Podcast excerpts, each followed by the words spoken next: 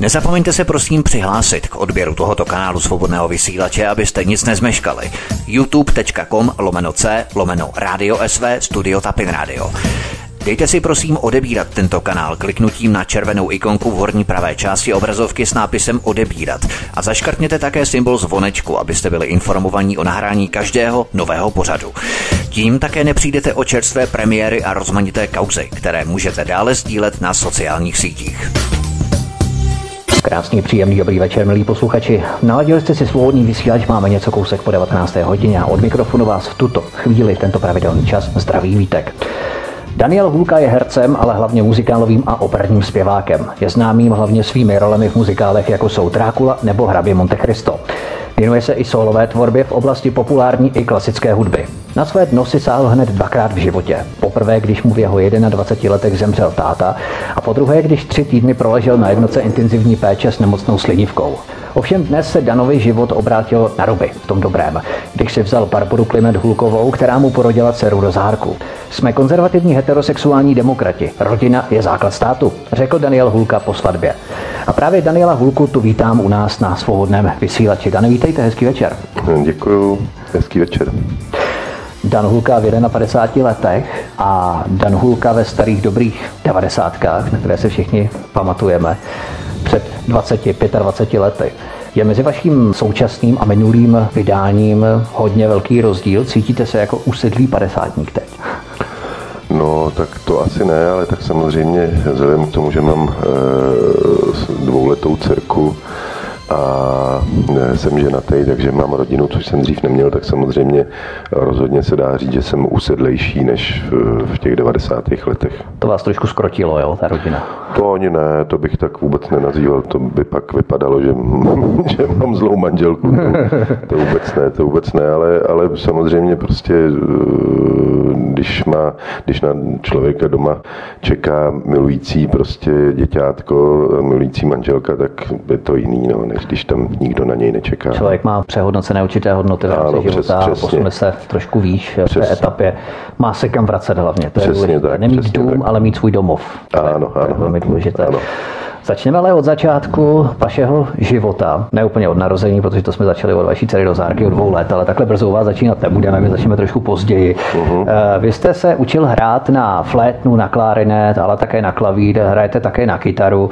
Proč jste všechny tyto nástroje pověsil na hřebík a začal jste zpívat? Řekl vám někdo, hele Dane, ty perfektně báječně zpíváš, zkus to, nebo jste začal zpívat sám? No, tak eh, já jsem kdysi dávno, to jsem byl opravdu malý, bylo mi asi 8 let, jsem chodil na ten klarinet a na tu flétnu a je pravda, že tehdy mi pan profesor Schneider, který mě učil na klarinet, říkal, eh, že bych měl zpívat. Tím chtěl kulantně říct, že na ten klarinet nic moc. Jo? Asi pravděpodobně, no, protože vždycky, když jsem něco neuměl, tak jsem mu to dospívával, tak asi prostě z tohohle toho získal ten dojem a já jsem potom v 18 letech nebo v 19, když jsem skončil s vrcholovým sportem ze zdravotních důvodů, tak jsme si s kamarádama založili kapelu a já jsem v tu chvíli se rozhodl, že se teda prostě budu hudebně vzdělávat a že se budu učit zpívat, tak jsem tehdy panu profesoru Brečnedrovi zavolal, že teda po deseti letech jsem si rozmyslel to, co on mi říkal, že mám zpívat. No a on tehdy nehnul ani brvou a, a spojil mě s panem profesorem Zdeňkem Jankovským, tehdejším solistou opery Národního divadla, ke kterému jsem pak e, nějakou dobu chodil soukromně a pak jsem u něj ve třídě vystudoval státní konzervatoř operní zpěv. Vzpomenete si vaše vůbec první veřejné vystoupení, kde jste zpíval? Nemyslím ani tak třeba na profesionální dráze s kapelkou, ale třeba ještě v pubertě, kdy jste zpíval třeba i před kapelou, nebo to vůbec? No, tak jakože eh, pamatuju si, že asi první moje různé vystoupení nebo zpívání s kytarou bylo na dětských táborech, na který jsem jezdil, potom na vodě, kam jsem jezdil a na vodě už to teda, když to už jsem byl dospělý, takže to bylo spíš po hospodách takový to zpívání. A první vystoupení, za který jsem dostal peníze, to si pamatuju do dneška, to bylo s panem profesorem Šulcem, který bohužel už nežije a dělal každý rok Mladý Boleslavy rybovu, rybovu českou mši vánoční, tak to byl tehdy můj první, první, eh, to bylo moje první vystoupení za peníze, dostal jsem za to 350 korun. Vy lyžujete taky, že jo? takže jste na školních lyžařských zájezdech vždycky po večerech oslňoval holky zpěvem s kytarou. Jo, jo, přesně tak. Před kvůli tomu jsem se vlastně na tu kytaru naučil hrát. To je docela ideální kombinace, protože většinou nešikové, kterým lyžování moc nejde, tak to doháněli právě večer tou kytarou. Vy jste uměl obě kombinace, vy jste uměl lyžovat zároveň hrát na kytaru, tak to je docela ideální. No, bylo to ideální. Já jsem já lyžuju od tří let, protože jsem měl oba rodiče lyžařskými instruktory a můj starý byl dokonce ředitel lyžařské školy, takže eh, jsem opravdu stál na lyžích už jako tříletý dítě. Lidi se učí ve třech letech teprve chodit. no, ale u té kytary je to, je to jako fajn, prostě samozřejmě toho kytaristu a zpěváka, ty holky všechny, eh, všechny hrozně obdivují, ale často se stane, že prostě zpěvák hraje na kytaru a zpívá a mezi tím si ty ostatní ty holky všechny rozebrali, že jo? takže vždycky to... Takže větší romantika u kytary než na svazích. Vždycky to, vždycky to produktivní nebylo, ale ne, nestěžuju si, neměl jsem nouzy. A taková fronta na vleku, to je přece hrozně romantický, ne? Jo, tak... Všichni no. předbíhají, držte se hulky, ten bude vždycky jako první. jo, jo. Vy jste dané hudební rodina, zpívala se u vás doma, nebo vás doma ukřikovali, dělej něco pořádného, inženýra nebo právníka, každý rodič chce, aby... No, rodiče ze mě chtěli mít, eh, rodiče ze mě, mě, mě, ze mě chtěli mít stavebního inženýra, což bohužel v mém případě vůbec nepřicházelo v úvahu, protože já jsem naprostý technický antitalent, takže jsem strávil sice rok na stavební průmyslovce, ale pak jsem musel přejít na gymnázium a pak po gymnáziu jsem šel na konzervatoř, protože na té stavební průmyslovce se ukázalo, že opravdu země jako technik nebude. Nemáte na to buňky, ale Nemám. kecat do toho lidově řečeno můžete, protože vy vlastně představujete dům v kde po vašem dědovi, který stavil váš děda, tak vy ho představujete, takže mluvit jim do toho můžete jako stavební technik, nedostudovaný. No, radši ne, radši ne. Máte jenom představu a tu zhamotní nikdo jiný. Ano, ano. Lze nějak u dítěte poznat, zde má skutečně talent a dotáhne to do koncertních sálů. A kdy se to třeba poznalo u vás? To já vůbec nevím, to vůbec nemám ponětí. Eh, hlavně já jsem až do těch 18-19 let vůbec o muzice nepřemýšlel, protože jsem hrál volejbal a byl jsem vrcholový sportovec a byl jsem přesvědčený, že budu celý život se věnovat tomu volejbalu, jenže pak mi to zdraví překazilo, takže, takže vlastně díky tomu jsem se potom obrátil k té muzice. Vy jste řekl, že jste si s kamarádem tehdy založili kapelu, začal jste hrát na kytaru a zpívat. Myslíte, že kdybyste dál vrcholově dělal volejbal do těch 18 let, když jste musel skončit, takže by vás osud nezaval na plzeňskou konzervatoř k profesoru Zdeňku Jankovskému. Byla to taková vaše volba z nouze, řekněme, nemůžu pořádně sportovat, tak jdu aspoň na tu konzervatoř, nebo byste tam šel i tak? No určitě to nebyla volba z nouze, protože já jsem eh, se jako, i když jsem dělal ten volejbal, tak jsem zpíval furt, ale e, jenom opravím, nebyla to plzeňská konzervatoř, ale pražská konzervatoř. Pražská. To je zvláštní, protože já jsem čerpal z Wikipedie, tam píšou plzeňská, takže se tam budu muset opravit. Ona Wikipedie často se plete. hlavně tedy u vás. Ale ve vašich 21 letech, 21 letech jste si poprvé sáhl na své dno, jak se říká, protože vám zemřel táta. Jak jste prožíval tak velkou tragédii? Přišlo to asi velmi nečekaně, že? Nepřišlo to nečekaně, protože táta byl dlouhou dobu nemocný, ale připravený na to člověk samozřejmě nemůže být nikdy. A bylo to prostě hrozný, jako, protože já jsem tátu fakt uh, hodně miloval a uh, dnes jsem to hodně těžko tehdy v těch 21. A. Vy jste se původně věnoval opernímu zpěvu. Spatřoval jste svou budoucnost jako operní pěvec, anebo co způsobilo, že jste se začal přeorientovávat i na popový muzikálový zpěv? Byla pro vás opera příliš jaksi zkostnatělá? Přece jenom ten popík je víc vidět a víc slyšet v rádích. Pro běžného člověka je to stravitelnější. Ne, to vůbec ne.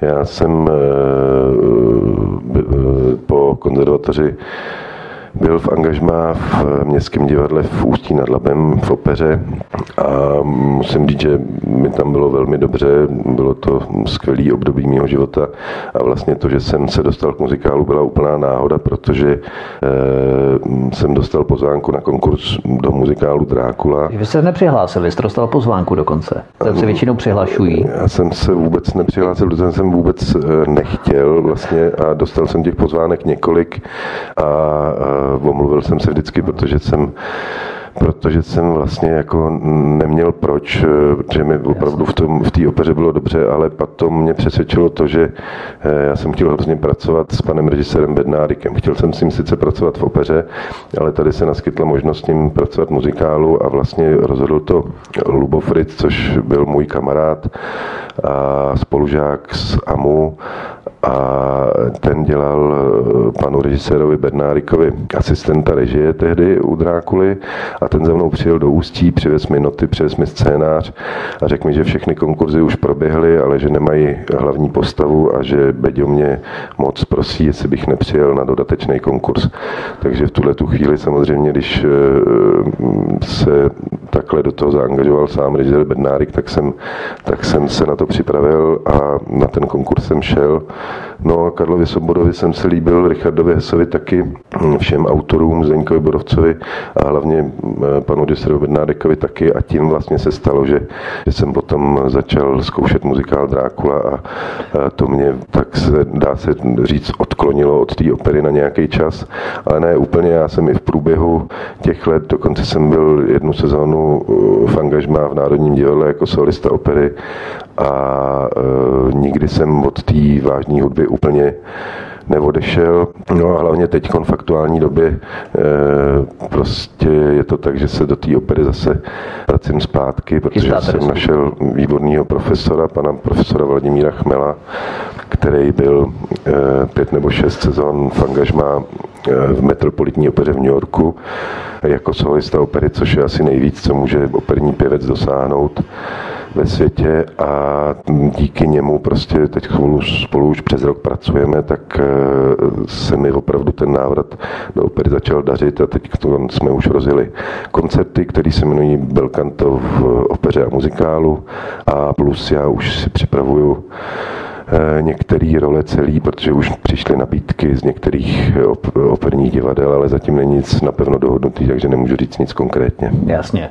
Takže Drákula vám v 95. roce přestal pít krev a začal jste se tady angažovat i v muzikálu. Ono totiž muzikál je mezi operními umělci vnímaný jako dost pokleslý žánr. Já si myslím, že muzikál jako pokleslý žánr vnímají jenom eh, ty lidi, který muzikál, ty myslím dobrý muzikál neznají, protože když si zajdete eh, na muzikál, muzikál třeba v Londýně eh, na nějaký ten klasický, na, na Bídníky nebo na Fantoma opery eh, nebo na Miss Saigon, tak to je prostě eh, vlastně hudební drama srovnatelný hmm. s operou, akorát, že jsou tam použitý moderní prostředky, což je vlastně jediný ten rozdíl mezi těma dvěma divadelníma disciplínama a když se má dělat muzikál opravdu dobře, tak myslím, že skoro stejně náročné jako opera.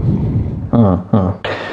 Myslíte si, že je dobré mít nějaký vzor, ze kterého budete vycházet při vlastní tvorbě, nebo je lepší si vzít od každého něco a snažit se být co nejvíce originální? O co mě jde? Totiž určitý interpreti mají vlastní osobitý styl, takže je pro jejich následovníky jednodušší naskočit na tu vlnu, ale vytvořit si, vybojovat si vlastní osobnost, to už je těžší oříšek. Nějak prorazit. Tak eh, čemu jste vydával přednost, nebo dáváte? Vy už jste vyprofilovaný teď, ale v těch vašich začátcích. Tak já jsem vůbec nikdy o tom nějak takhle nepřemýšlel. Já jsem vždycky chtěl zpívat, chtěl jsem hrát divadlo a tomu jsem se věnoval. Jako jestli, jestli budu uh, se uh, snažit, no rozhodně jsem teda nikdy nikoho nenapodoboval, ale zase si myslím, že není špatný mít vzory jako třeba kvalitní zpěváky. Na tom myslím nic špatného není. Vy jste tehdy zazářil jako muzikálová hvězda. Je to tak, že když eh, člověka obsadí do nějaké podobné významné role, tak eh, naskočíte do toho jedoucího vlaku a potom ty nabídky musíte spíš odmítat, než přijímat, eh, tolik jich najednou začne být. No je to tak jenom v případě, že ten projekt, do kterého nastoupíte, je úspěšný a že vy jste v něm dobrý a úspěšný, jinak to nefunguje.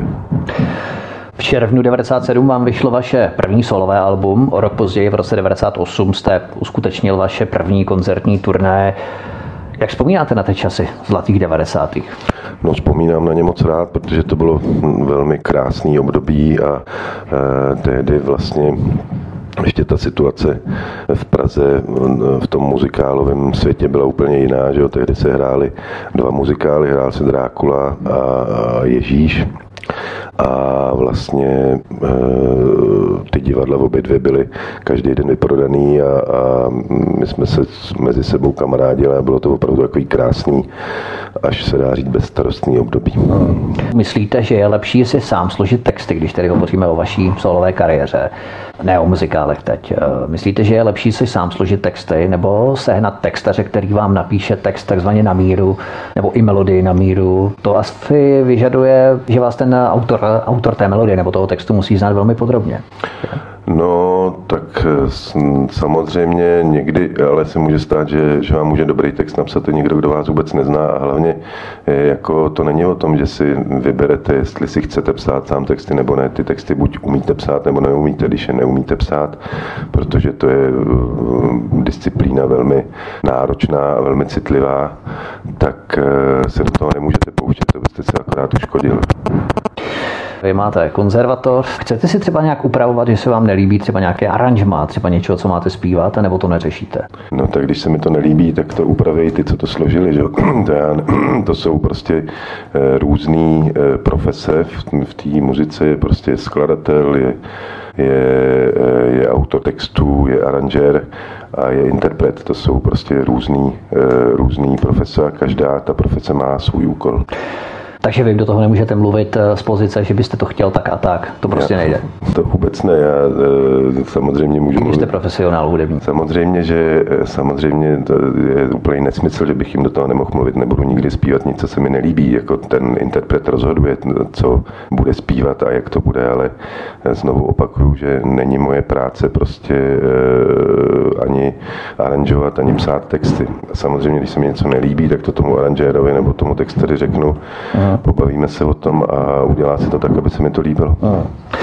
A co třeba klipy, choreografie? Myslíte si, že je to silná stránka písničky, protože jsou jednak hudební televizní kanály, ale na druhou stranu ještě pořád platí takovéto spojení písnička rovná se rádio, kde videoklip potřeba není. Tak eh, jakou váhu přikládáte videoklipům třeba v písničkách? Je to potřeba vůbec, myslíte? No, v dřívější dobře, době byly klipy, si myslím, hodně potřeba, nebo byly naprosto nezbytný. Dnešní doba je taková, že vlastně gramofonový průmysl je díky internetu úplně v háji, že jo? To už to ne, ne, nefunguje tak, jak to fungovalo.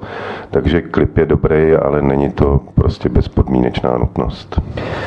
Když se podíváme na všechny muzikály, ve kterých jste účinkoval, tak je to pozoruhodné množství Drákula, Bídnici, Jekyll a Hyde, Hrabě Monte Cristo, Excalibur, obraz Doriana Greje, Baron Prášil, Kat Midlář, Královna ze Sáby, Muž se železnou maskou, Sibyla, Maria Antoineta.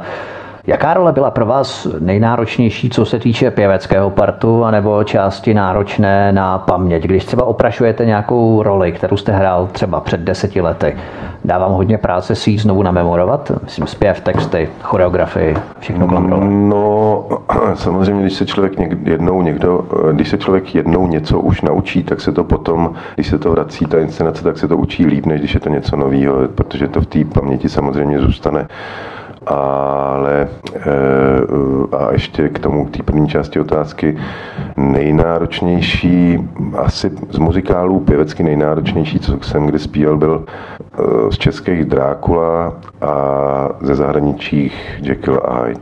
Proč? Kvůli hlasovému rozsahu? Nebo kvůli no, prostě je to náročný pěvecký part. Uh, uh. My jsme zmínili také, že jste nejenom operním a popovým zpěvákem, ale také, že jste hercem, protože vy jste si v roce 1999 zahrál svou první filmovou roli Krále Brambase v pohádce z pekla štěstí Zdeňka Trošky.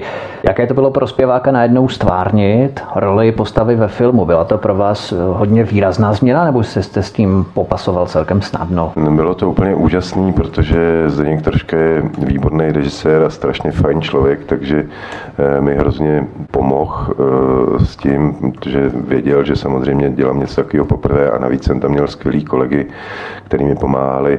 Jmenoval bych třeba pana Brabce, který, který opravdu mě dělal takovýho filmového prostě tátu.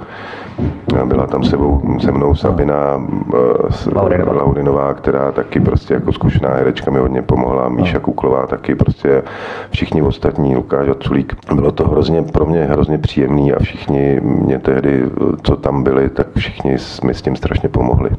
My jsme tady Zdeňka trošku také měli u nás na svobodném vysílači v rámci našeho vánočního speciálního vysílání, takže tímto třeba zdravíme, pokud nás někdy bude poslouchat eh, tento pořad.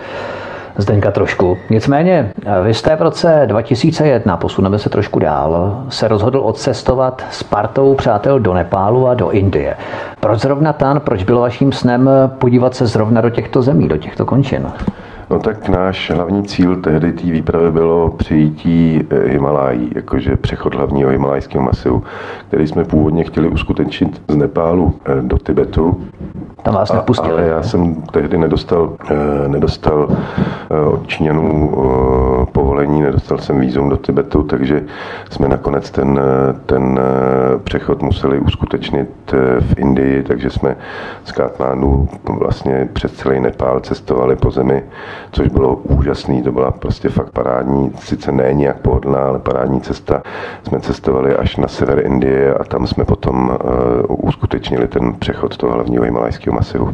Plánujete se tam někdy vrátit, znovu se tam podívat, nebo jedna zkušenost vám stačila? Určitě se tam plánuju vrátit, protože mi tam bylo hrozně dobře. Ale Bollywood nebudete zpívat, nebo že byste účinkoval v nějakém Bollywoodovém seriálu třeba? To ne, to určitě ne. To myslím, že to, na to nemám talent. Čtvrtonové zpěv vám nesedí. Muzikálový a operní zpěvák, ale také herec Daniel Hulka je hostem u nás na svobodném vysílači. My si zahrajeme písničku, nikoli nějaký Bollywood, ale přímo Danovou písničku, třeba z Kata Mydláře, já právo mám. To je taková pěkná písnička, která si myslím, že se sem hodí. A potom si zahrajeme třeba i Ráj od eh, Vangelise. No, ráj jsem. Ráj. A ráj. jedno slovo, já jsem pátral, jestli se to nejmenuje nějak eh, delším způsobem. Ne, ne, ne, ne, jmenuje se to ráj. Ráj, tak to si zahrajeme potom. Ale teď si zahrajeme Kata Mydláře, protože se tu bavíme o těch muzikálech, tak jdeme na to. Po písničce pokračujeme. Hezký večer, od mikrofonu vás zdraví Vítek. Muzikálový a operní zpěvák, ale také herec Daniel Hulka je hostem u nás na svobodném vysílači. Písnička nám dohrála, takže jsme tu zpátky na vlnách svobodného vysílače a povídáme si o kariéře o životě Dana Hulky. Možná do Číny byste mohli jet, eh, kdybyste zažádal teď, protože tam se jí hůlkama, takže to by pro vás bylo jako dělané. No já myslím, že eh, se změnilo spousta věcí od té doby, takže eh, si myslím, že bych teď už to výzum do Číny dostal. Možná k tomu přispěje i skutečnost, že jste kandidoval za SPO, stranu práv Zemanovců v roce 2013, myslím, že v Hradci Králové, takže prezident Miloš Zeman má velmi pozitivní vztahy s Čínou, takže by se za vás i přimluvil třeba. No, to nevím, ale myslím, že by to teď nebylo ani už potřeba třeba, že tam, že jako e, ta situace je uvolněnější, než byla tehdy v tom roce 2001. Vy jste ale naštívili různé komunity světa, možná také právě proto jste si vzal Báru Klimentovou Lůkovou, která je sama průvodkyní, k ní se potom ještě dostaneme, ale jaká část světa vám nejvíce přirostla k srdci, kde to na vás nejvíce zapůsobilo?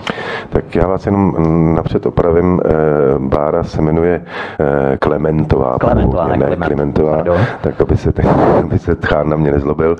A jinak eh, mě asi opravdu nejlíp bylo v, v Ázii, v podstatě kdekoliv v Ázii, kde jsem byl, mi bylo dobře.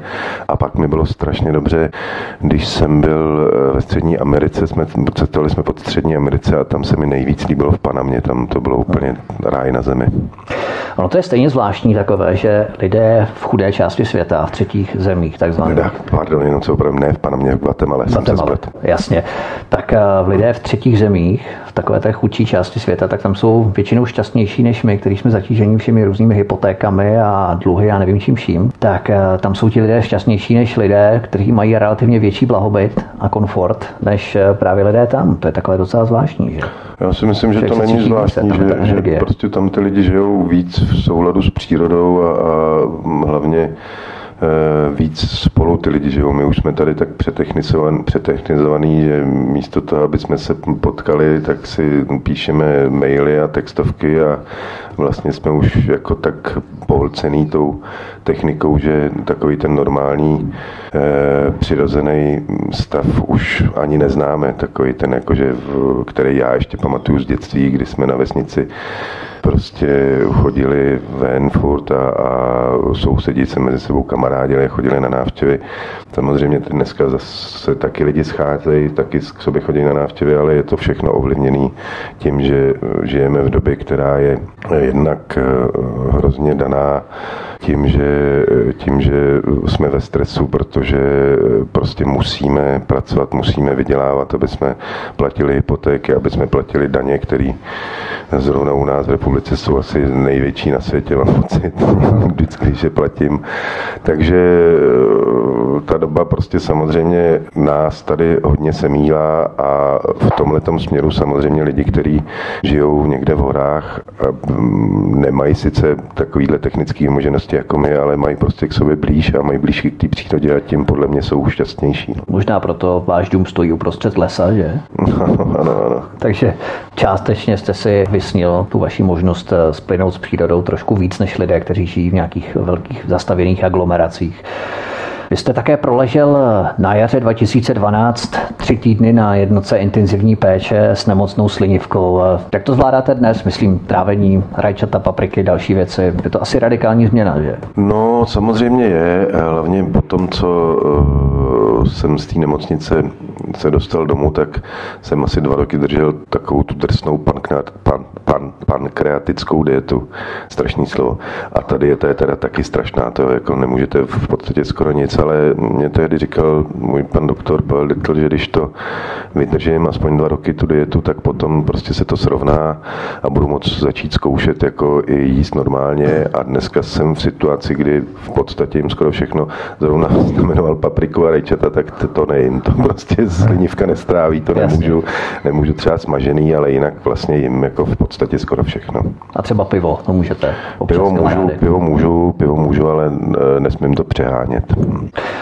ale po vystoupení, někdy před. No, tak samozřejmě, že e, před vystoupením pít e, je nesmysl, to prostě... To je Ale že to byla součást toho vystoupení. No, no, no jasně, to hledá. A zase, jako myslím si, že když si dá zpěvák před koncertem jedno pivo, tak se nic neděje. To jako není, že by, že by se opil a některý zpěváci pivo mají rádi, protože pivo je vitamin B12, který se říká, je to takzvaný hlasivkový vitamin, takže prostě e, myslím si, že jedno pivo před koncertem neuškodí. Pokud není příliš ledové, jak si nebo studené že? To, to je jako koho, mě to třeba vůbec nevadí, Aha. když je studený pivo.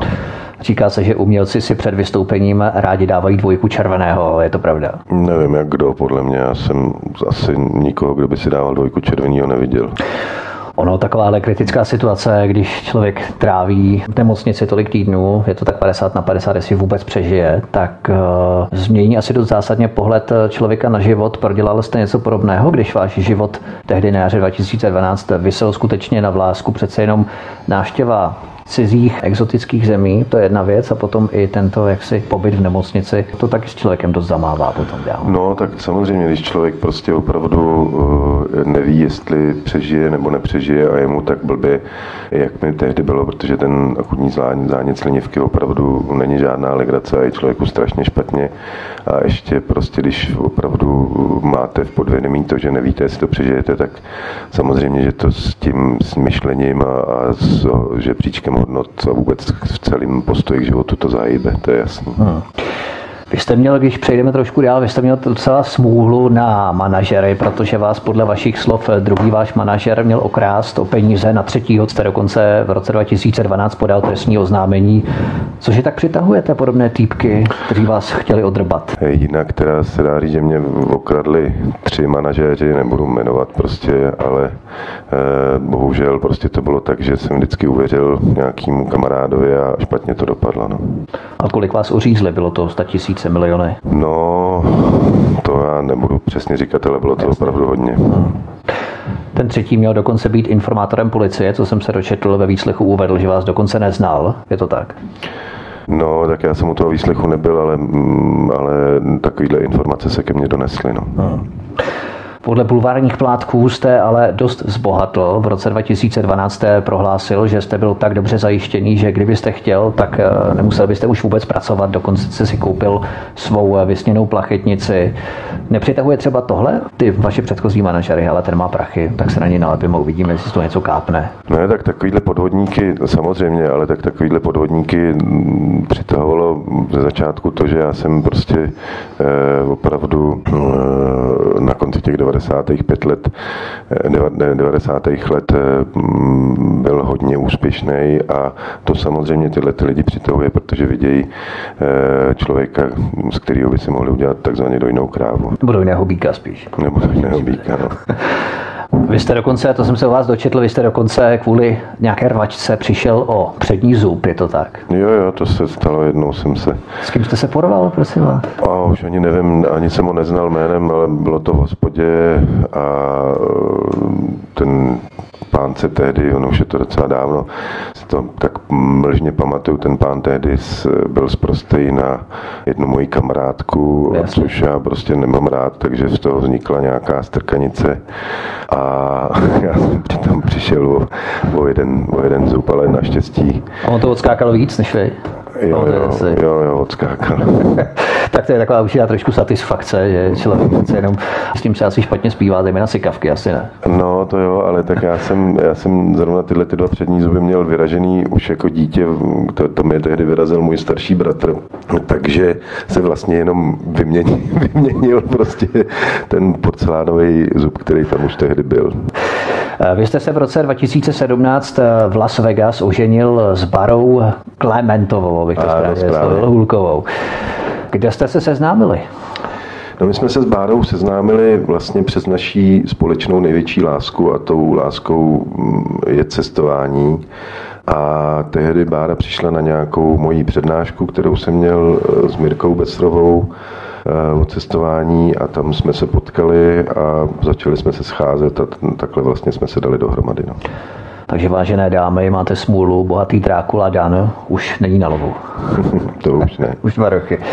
Eh, Vy tedy sice tvrdíte, že jste klasická heterosexuální konzervativní rodina, ale v Las Vegas vás oddali u takzvaného svatebního okénka přímo v autě. Ano. To ale dost konzervativní zase není na druhou stranu.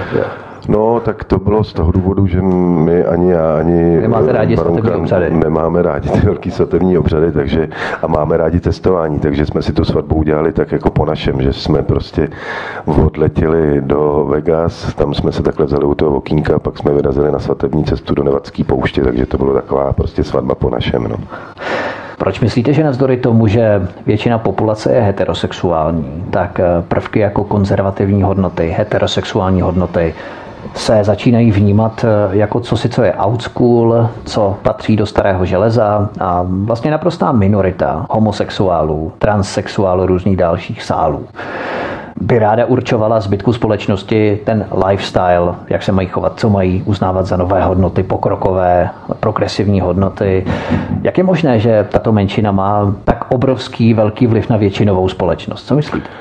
No, mm, to, kdybych to věděl, jak je to možný, nebo kdybych to dokázal vysvětlit, tak bych asi eh, prostě byl schopný eh, zachránit celou Evropu, ale já si myslím, že je to prostě tím, že Evropani jsou opravdu strašně spohodlnělí a vlastně strašně rozmazlený tím, že dlouhou dobu žijou v nadbytku. Takže Už neví, co roupama. Eh, Už přesně tak, no, to je, to, to, no, přesně tak, neví, co roupama, no, je to prostě, ta dnešní doba opravdu v některých směrech je obrácená úplně na ruby a já některé ty věci vůbec nechápu prostě a nevím, proč to tam je, proč to tak je, samozřejmě existují různé konspirační teorie, prostě, které to vysvětlují, ale Eh, my nikdy nezjistíme prostě, kdo přesně je za, za tímhle tím podivným prostě hnutím. A zase nechci úplně eh, se stavět proti homosexuálům, protože mám spoustu kamarádů gayů, kteří jsou naprosto v pohodě, jsou to naprosto normální lidi, nechodějí na průvody prostě polonahý, ne, ne, musí se nutně exibovat a žijou prostě normální život. A nikomu prostě nevnucují to, že mají jinou orientaci a pak si myslím, že je to naprosto v pořádku. Stejně jako my heterosexuálové nevystavujeme na odiv eh, naší heterosexualitu, tak proč by to měla dělat tato menšina? Že? Přesně tak a ty, a ty, ty který jsou prostě normální a který opravdu e, jako nejsou nějaký extrémisti nebo aktivisti, nebo já nevím, jak to nazvat, Jasně. tak ty se fakt chovají úplně normálně a e, říkám, mám spoustu homosexuálních přátel a vycházím s nimi naprosto v pohodě a vím, že jim tyhle, ty, e, tyhle ty exi, exhibicionisti lezou na neři stejně jako nám. Nevzniká ve společnosti určité klima strachu nebo obav, které tyto menšiny dokážou skvěle marketingově zmanéžovat, uchopit a podporovat, rozvíjet že se člověk skoro až bojí prohlásit, že podporuje konzervativní hodnoty, podporuje heterosexuální hodnoty a nesouhlasí s různými homo a trans experimenty, protože je okamžitě označení za homofoba, šovinistu, populistu a tak dále. Proč myslíte, že mají lidé obavy, když nás horem dolem všichni ubezpečují o tom, jakou máme svobodu, demokracii, názoru a projevu? Tak proč i navzdory té svobodě se lidé bojí? No to je právě, si myslím, díky té opravdu zmatenosti a zvrácenosti té doby, v který, v který žijeme. Prostě e, vyvolávání strachu v lidech e, zneužívají politicky e, politici ze všech stran prostě politického spektra a je to samozřejmě špatně, je špatně, když prostě člověk nemůže říct svůj názor, aniž by za to byl persekován, což v dnešní době prostě probíhá, že si říkáme, co chceme, tak bohužel to tak je. Prostě dnešní doba je taková, že stačí říct, nevím, že jsem podporovatel Miloše Zemana a Už tím, můžu, tím můžu přijít prostě o spoustu pracovních nabídek a, a tak, takže opravdu ta novodobá totalita podivná, prostě neomarxistická, je fakt divná a je hrozně agresivní co mě na tom nejvíc vadí, že opravdu rozděluje lidi, rozděluje kamarády, kamarádi, kteří se měli rádi celý život najednou kvůli prostě politice se nenávidějí, dokonce i rodiny se rozcházejí, kvůli tomu lidi se rozvádějí z politických důvodů, což nikdy nebylo. A myslím si, že asi ta situace je takhle vyhrocená úmyslně, nevím prostě, kdo to dělá. Eh, a zase jsou to různé konspirace, proč to ty lidi dělají, ale opravdu eh, dojem, dojem z toho. Dneska člověk má, že fakt eh, jako kdyby se někdo snažil zničit prostě tu klasickou tradiční evropskou kulturu a to jak v tom případě, co se týká rodiny, tak co se týká prostě, nevím, třeba přijímání eh, migrantů. Je to fakt eh, prostě celkově, celkově to vypadá tak, jako kdyby tu Evropu chtěl někdo vlastně zničit a, a udělat z ní jakože nějaký takový podivný prostě útvar, který nemá vlastní názor, který nemá vlastní národ. Takový myšmaš multikulturní koktejl. Přesně tak, no. Hmm. Když jste kandidoval v roce 2013 za SPO a zpíval jste vlastně Miloši Zemanovi při jeho prvním zvolením tu hymnu, českou hymnu, startovala po vás hodně tehdy média, že jste podporovatel Miloše Zemana a ne Karla Schwarzenberga, což je úplně ten největší hřích? Samozřejmě, samozřejmě startovala a startují dodnes. Je to prostě uh, pořád stejný, nebo možná, že se to pořád zhoršuje, se dá říct, protože ta agresivita toho mainstreamu a, a vlastně toho té jediný správný pravdy je čím dál tím větší. Vy máte rád písničky Karla Kryla, dokonce jste naspíval album jeho písniček s kytarou. Myslíte si, že doba a režim nebo určitá atmosféra ve společnosti přituhuje a to nás okruhem vrací zpět k textům Karla Kryla, že ty jeho písničky začínají mít stejný význam jako tehdy v době, kdy je pan Kryl skládal? No tak stejný význam určitě mít nemůžou, protože doba je úplně jiná. Že? Eh, pan Myslím Kryl, ty metafory, které on pan píše. Kryl ty nemůžeme psát, nemůžeme zpívat. Pan jako Kryl ty písničky psal v situaci, eh, kdy prostě jsme žili v socialismu a uh, tehdy ten režim byl opravdu tvrdý, lidem šlo o svobodu, lidem šlo i někdy o život, takže samozřejmě v té situaci Eh, ta situace dneska není úplně stejná. Že to je jako takový, jako když, nevím, když prostě eh, s, eh, někdo přirovnává demonstrace milionu chvilek pro demokracii s demonstracemi v roce 89. To mi přijde opravdu strašně směšný, protože dneska na ty demonstrace dostanou ty lidi povolenku z práce. Jasně. Ještě jsem slyšel, že svážejí z celé republiky, takže mají dopravu zadarmo. Na demonstracích jsou dětský koutky, aby tam mohli jít i s, s dětma, takže těm lidem, kteří tam jdou demonstrovat, nehrozí vůbec nic. My, když jsme v roce 89 šli demonstrovat, tak nám hrozilo prostě všechno. A v roce 89 jsme ani nevěděli, eh, jestli se nemůže stát, že prostě zase přijedou tanky a, a bude to úplně natvrdo. Takže ta situace je prostě úplně jiná.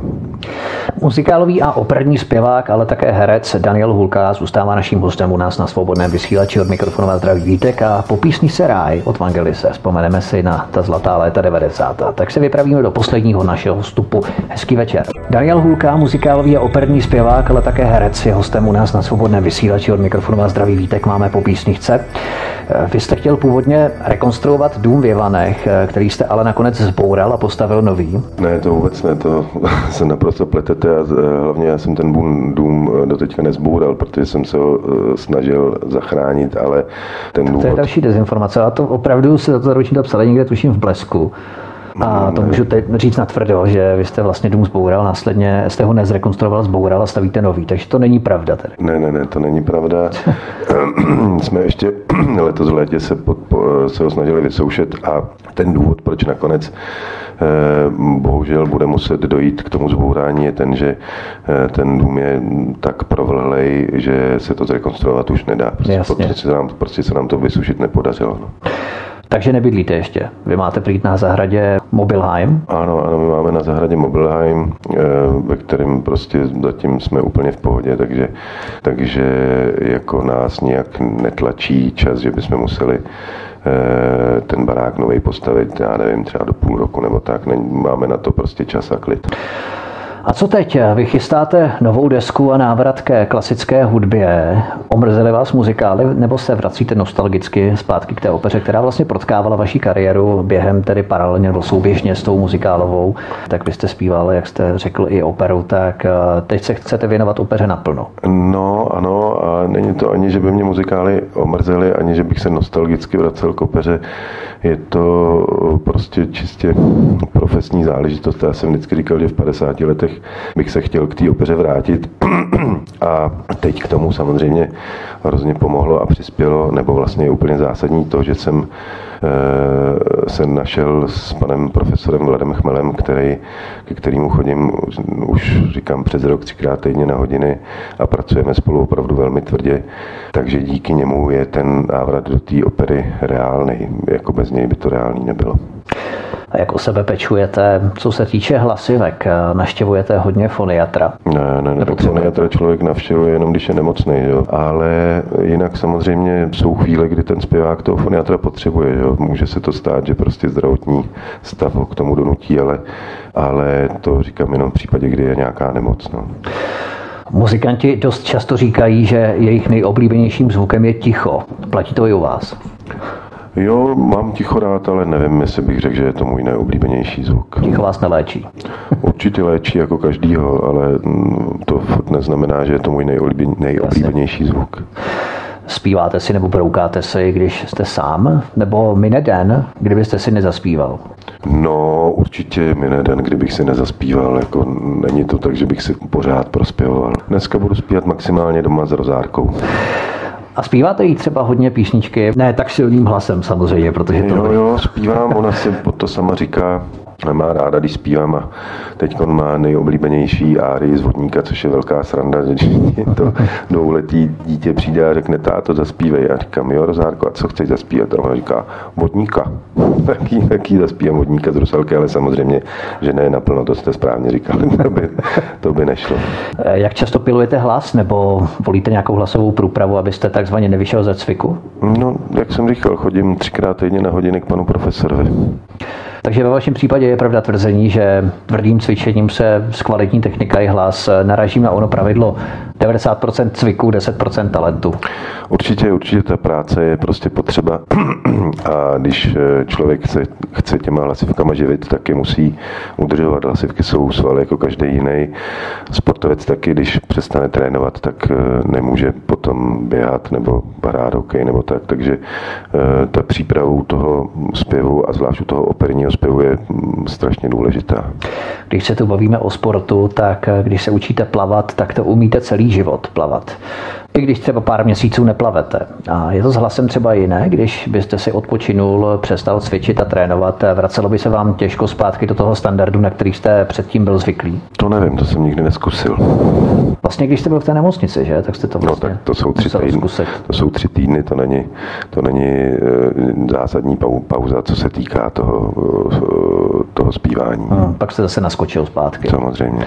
Hlas je váš nejdůležitější pracovní nástroj a v té souvislosti souvislosti mě napadla taková podotázka. Každé roční období je nějakým způsobem náročné na hlas. Nejenom pro nás, kteří se hlasem bezprostředně neživíme, ale hlavně pro zpěváka. Máte nějaký univerzální recept, jak nechraptět, hlavně na podzim, to, to bohužel nemám. nemám. to kdybych měl, tak bych byl asi nejbohatší člověk na světě, protože, protože takovýhle recept by se dal hrozně dobře zpeněžit. Tak byste se určitě tady s tím nechlubil. Co se většinou dělá, když se takzvaně přetáhne hlasivka? Jak se to vrací zpátky? Stalo se vám to už někde? Přetáhne hlasivka, nevím, co znamená. Jako myslíte, když se člověk ukřikne? Jako když že, se ukřikne, ano.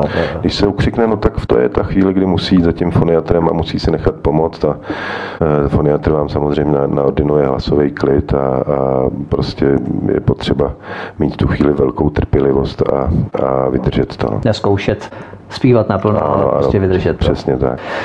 Když eh, nějakou skladbu zpíváte na koncertě po druhé, po třetí, tak je to ještě určitě fajn, ale když to zpíváte po desáté, dvacáté, padesáté, eh, myslíte pořád ještě na ten zpěv? A nebo už myšlenky poletují občas někam jinam a stává se z toho taková rutina, v mezihře se vám třeba vybaví úplně něco jiného ze života? No, to nejde, to, to člověk nemůže prostě takhle dělat, když e, jsem zpěvák a zpívám lidem, tak e, ve chvíli, kdybych e, se na to nesoustředil a myslel na něco jiného, tak to bude úplně o ničem a ty lidi to okamžitě poznají. Co musí mít zpěvák za vlastnosti? Sklon k muzice, psaní hudby, o něčem vypovídajících textů je sice fajn, pokud to tomu zpěváku neskládá samozřejmě někdo jiný. Je k tomu potřeba špetka drzosti, kapka sebevědomí, navenek vystupovat na oko sebejistě, aby vás neutupala prostřelejší konkurence, protože hudebníků je celá řada, přece jenom ale těch skutečně známých z branži, jako jste třeba vy, tak zase tak velké množství není. Musí být muzikant tak trochu oprsklej. No, nevím, jestli bych to nazval oprsklej, ale musí mít svoje prostě sebevědomí, eh, ale zároveň musí mít, eh, nevím, co je důležitější, jestli, nebo je to tak stejně důležitější, musí mít sebevědomí, sebevědomí, ale zároveň musí mít pokoru, protože ve chvíli, kdy tu pokoru nemá, tak eh, brzo skončí. Každý chce být eh, samozřejmě co nejznámější, chce, aby o něm bylo co nejvíce slyšet, ale nechce slevit ze svých určitých představ o muzice, o textech, kdy ne vždy to, co se hraje, je zaručeně to nejkvalitnější v rámci popu, v rámci mainstreamu, v rámci rádií. Jak tohle vyvažujete vy? Někteří to řeší šalamounsky tak trochu, že napíšou pár prvoplánových líbivých melodií s jednodušším textem, nebo napíšou, zpívají. To se hraje v rádích a zbytek toho alba věnují právě tomu stylu, ve kterém se cítí být co nejvíce doma. Myslíte, že to je dobrý způsob? Nevím, to je prostě, ať si to každý dělá, jak chce. Já jsem takhle nikdy nepřemýšlel a prostě jsem vždycky, moje jediný kritérium bylo, když mi přinesli nějakou písničku, jestli se mi to líbí nebo jestli se mi to nelíbí. Když se mi to nelíbilo, tak jsem to odmít, když se mi to líbilo, tak jsem to zpíval. Pro horolezce je vrchol zdolání Mount Everestu.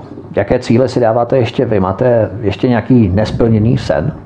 Mám spoustu nesplněných snů samozřejmě a teď prostě v rámci toho návratu do opery samozřejmě největší sen je prostě z toho uplatnění v té opeře. No. Tak ať se vaše sny vyplní, přeju vám další úspěch ve vaší kariéře i osobním životě, rodinném životě. A Děkuju. doufáme, že se tu eh, u mikrofonu svobodného vysílače setkáme někdy třeba příště znovu. Děkuji za pozvání. Muzikálový a operní zpěvák, ale také herec Daniel Hůlka byl hostem u nás na svobodném vysílači. Tento i ostatní pořad si, milí posluchači, můžete stáhnout nejenom na stránkách svobodného vysílače, ale můžete zavítat i na YouTubeový kanál youtube.com lomeno C lomeno Radio SV Studio Tapin Radio a tady můžete kliknout i na červenou ikonku v pravé horní části obrazovky, abyste se stali odběratelem tohoto kanálu a nesmeškali tak žádné z premiér, z řad premiér, které pro vás chystáme. Daniel Hulka byl naším hostem od mikrofonu a zdraví vítek. Přeju vám příjemný a ničím nerušený poslech dalších pořadů svobodného vysílače a těším se s vámi příště opět naslyšenou. Hezký večer.